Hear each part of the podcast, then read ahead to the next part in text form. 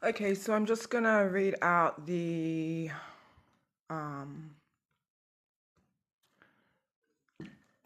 my submission with respect to forced adoptions inquiry on behalf of my uh, sister Coco, uh, who is my father's daughter. I've updated a few things. Um, again, I'm happy for people to contact me and let me know if they are willing to uh, contribute or suggest edits in any way. And I've had a look over some of the Hague Convention's um, articles as well as just tried to gather a broader understanding of what that actually means in terms of what is pun- punishable at the International Criminal Court of Justice. I'm also kind of looking to Chile for an example of um, cases where there is uh, conflict and children are kidnapped by the state for political and economic reasons. Um, and so that's something I might fill out a little more, but I think it's, I think, it, you know, it's kind of growing. It's growing and I've had to take time because, again, you know, as pre noted, I've had cunts harassing me, just doing stupid shit like some garbage brain animals while trying to, you know, gather this together. So it's quite, um, you know, it's, it's challenging. It's always challenging. I don't know if you can hear the talking in the background, but it's like someone way the fuck up the street, like making sure that their voice penetrates all through my fucking home um, while I try to work. So this is just one of the one of the fucking problems I have, but it gets worse. Um, anyway, let me uh, go ahead and read this out. I write this with considerable concern as my contribution to the forced adoptions inquiry. I am aware generally that submissions from family, communities, institutions, and individuals affected have been requested. I have not perhaps provided this inadequate time, nonetheless, it is critical. Throughout the submission, I will address a number of matters, those more broadly addressed by the inquiry and collective groups, for example, mothers, or the stolen generations. But I also wish to provide insight to the country's history of slavery, the latter because it is necessary to provide clarity, particularly for a group who have been previously invisible. There are three, three themes. There are three themes, as well as a personal narrative I wish to vocalize. The first is institutional abuse. The second, institutionalization, and the third, victimization. The difference between the first and second is this institutional abuse occurs similarly, where power and institution meet and extend beyond the initial institution that caused physical, psychological, and emotional grievances. It exists usually with some criminal element, in that it is not at large sanctioned by a group Institutionalization is where patterned norms, beliefs, values, and modes of behavior form a larger constitution.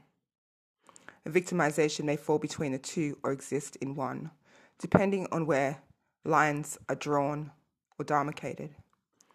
As we know, laws and institutions, legislation, legislation and policy shift continuously. Justice is obviously a factor.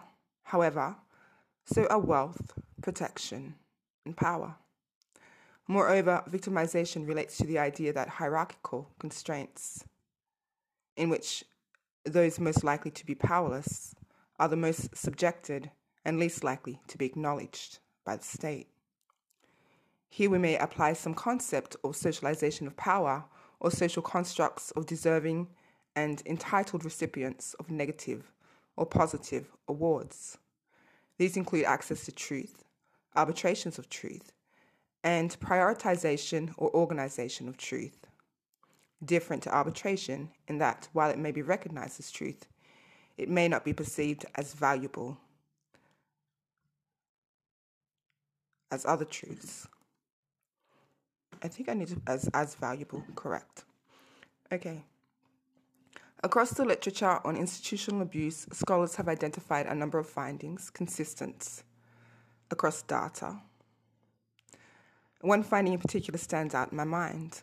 In the article Bad Apples, Bad Barrel, exploring institutional responses to child sexual abuse, Death, 2015, the author observes an inquiry to the Christian Brotherhood in which a conversation ensues. To paraphrase the essence of what it is in this conversation that holds true, rather than going through the entire dialogue, is the breadth of non response and collective silence across institutions as indicative of mechanisms of a cover up. Quite often, this is the case where institutional abuse occurs. Middleton et al. write that. Sorry, I just seen a typo. Recognizing the phenomena of individuals or groups of individuals associated with an institution to further sexual abuse of children or a cover up is essential to ending abuse, or at the very least, understanding how such instances remain regrettably repressed. In cases where transgenerational abuses occur, a culture of the misuse of power to endure resistance and persecution of perpetrators highlight a set of societal norms where legal or other permit violence against the body of those who are vulnerable and least acknowledged. Indeed, it has only been in the last two decades that large scale investigations and inquiries have really occurred in many parts of the Western world. Some have led to reparations, lending value to the argument of institutionalization as a model of violence against those groups who are least able to resist.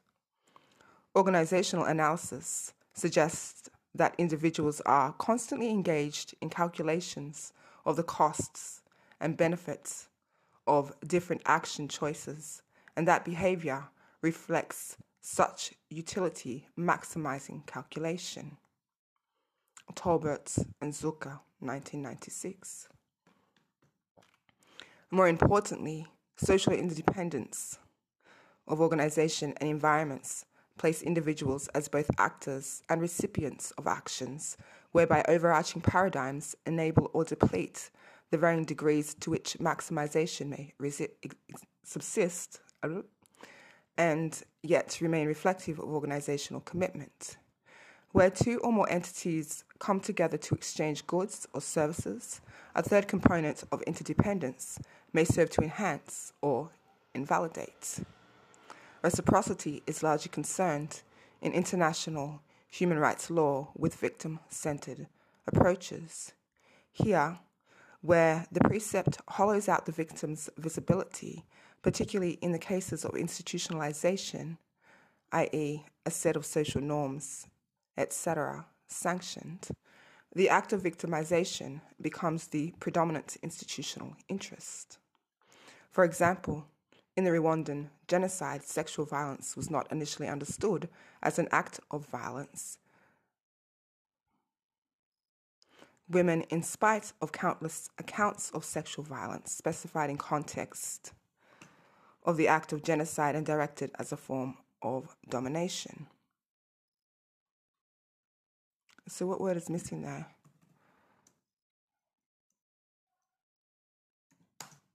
I'll fill it in. Okay. Reports later instructed that rape be investigated and that impediments were the result of discriminatory attitudes against female victims that did not recognize their, occults, their accounts of sexual violence as an act of genocide. In this way, institutions were alleviated.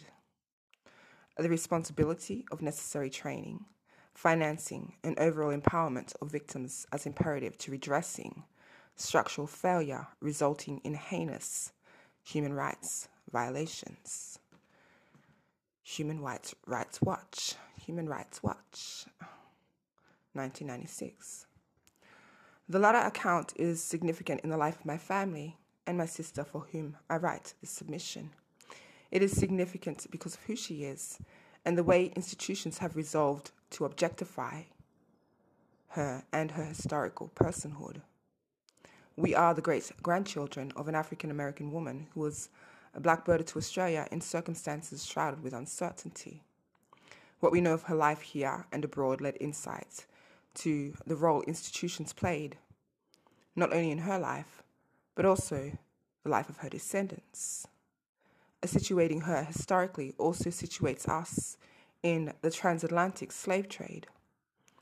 What is clear is that she left the United States in the aftermath of the Civil War, which lasted from 1861 to 1865. Her parents were slaves. Whether or not she was auctioned into slavery is yet to be determined. Certainly, her family suffered during the period of Jim Crow. Here, she worked as a wet nurse on Irramby Mission in Carra, New South Wales. The Slavery Abolition Act of 1833 by the British government tell us that she was an illegal slave under Australian law and the Crown in the early settlement period of Western New South Wales. Irramby Mission itself was not established until approximately the 1890s. She married in the early 19th century under the Native Protection Act to an Indigenous man who previously had fathered a number of her children and subsequently had more children, two of whom did not survive according to public birth, death, and marriage records. From those children came the birth of our father. He was immediately removed from his parents at the age of two and throughout his childhood also auctioned dressed in female clothing, to local white townspeople in the small town of Kempsey. He was further lent out on behalf of the Board of Education and Vocation to a number of white people across the states. He experienced ongoing sexual abuse. In 2015 slash 2016, the state government made a settlement agreement with members of Kinchela Boys Home Aboriginal Corporation. Compensation was awarded under the Professional Standards Act on behalf of past governments, which evidenced not only child sexual assault, but the theft of finances and employment and acts of psychological punishment and cultural torture. Officials on behalf of the Australian government repeatedly told our father that his mother was a whore and his father was the devil. This is recorded in his legal documents, resembling the revered mind warping and depatterning processes of the US military and the CIA in Canada's 1980 MK Ultra lawsuits.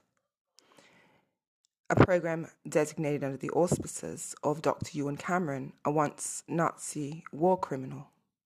His official records further deny my father's official records further deny his African American heritage. The government policy of assimilation into white Australia, as devised under the White Australia Policy of 1901, focused on his Indigenous heritage and the eugenics ideals of social Darwinist beliefs of natural selection. These ideas formed part of the racial hygiene policy for forced adoption. According to the Geneva Convention, signed by the Australian Government initially in 1949, Article 2 in the present convention, genocide means any of the following acts committed with intent to destroy, in whole or in part, a national, ethnical, racial, or religious group. As such, A. Killing members of the group. B. Causing serious bodily or mental harm to members of the group. C. Deliberately inflicting on the group conditions of life calculated to bring about its physical destruction in whole or in part. D. Imposing measures intended to prevent births within the group. E. Forcibly transferring children of the group to another group. Article 87 under the prosecution of perpetrators of racist acts of the 2001 World Convention Against Racism, Racial Discrimination, Xenophobia, and Related Intolerance. Urges state parties to adopt legislation implementing the obligations they have assumed to prosecute and punish persons who have committed or ordered to be committed grave breaches of the Geneva Convention of the 12th of August 1949 and Additional Protocol 1 thereto and of serious violations of the laws and customs of war in particular in relation to the principle of non discrimination. According to the Supplementary Convention on the, abolish, on the Abolition of Slavery, the Slave Trade, and Institution and Practices Similar to Slavery, in 1956, signed by the Australian Government, parties are required to eliminate all forms of slavery, including bondage debt, serfdom, and any institution or practice whereby a woman without the right to refuse is promised or given in marriage on payment of a consideration in money or in kind to her parents, guardian, family, or any other person or group. And two, the husband of a woman, his family, or his claim have the right to transfer her to another person perceived for value received or otherwise. The Convention on the Elimination of Discrimination Against Women, CEDAW, 1979, entered into force in 1981, Part 1, Article 3 states. State parties shall take in all fields, in particular in political, social, economic, and cultural fields, all appropriate measures, including legislation, to ensure the full development and advancement of women for the purpose of guaranteeing them the exercise and enjoyment of human rights and fundamental freedoms on a basis of equality with men. And Article 6 states State parties shall take all appropriate measures, including legislation, to suppress all forms of traffic in women and exploitation of prostitution of women. Part 4, Articles 15 and 29 protect rights to access U.S. inheritance by virtue of our great grandmother's heritage, and Part 2, Article 9, protect rights to determine one's own nationality. In 2012, the Australian Parliament tabled the report on the Commonwealth contribution to former forced adoption policies and practices, disclosing wide ranged systemic abuses against parents and children forced into adoption from the earliest 20th century up until the 21st century. In 1921, the New South Wales state government issued an official apology. It is based on this apology that submissions have been requested and submitted. At this point, the Hague Convention of 1954 and its later amendments should be observed, particularly in reparations discourse. As the Geneva Convention states, colonialism is in and of itself recognized as relational armed conflict. Under the Hague Convention, and perhaps Chile will serve later as a point of recognition in terms of reparations measures taken where children have been subjected to kidnapping by the state for military and economic reasons. We note in international law where human rights are concerned in its annexed tribute, Article 1. The laws, rights, and duties of war apply not only to armies but also to militia and volunteer corps fulfilling the following conditions 1. To be commanded by a person responsible for its subordinates. 2 to have a fixed distinctive emblem recognizable at a distance. 3. To carry arms openly. And 4. To conduct their operations in accordance with the laws and customs of war. In countries where militia or volunteer corps constitute the army in form or form part of it, they are included under the denomination of army. Australia and its states are uniquely positioned to assess and reassess its disposition in the aforementioned. However, more instructively, the Hague Convention protects the cultural heritage of displaced, subjugated, and usurped peoples as a result of conflicts, and with respect to children, details the number of crimes punishable under the international law at the International Criminal Court of Justice. Therefore, I submit the following resolutions. And so that's the updated version. Y'all can go back to the initial one to check out um, what the resolutions are. And once I've completed this, I will uh, provide another update on whatever the amendments or changes are. So, just to keep people posted.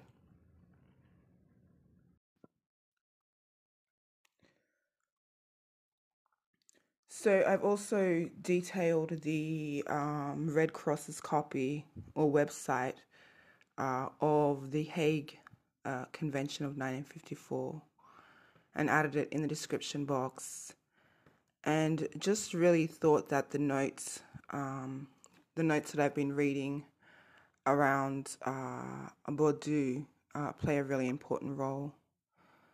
So I've added one line, which is uh, my sister and I sit at the intersect of the constructions of power in a post colonial world, whereby what Pierre Bourdieu has termed cultural arbitrations conceal underlying power structures. Therefore, I submit the following resolutions.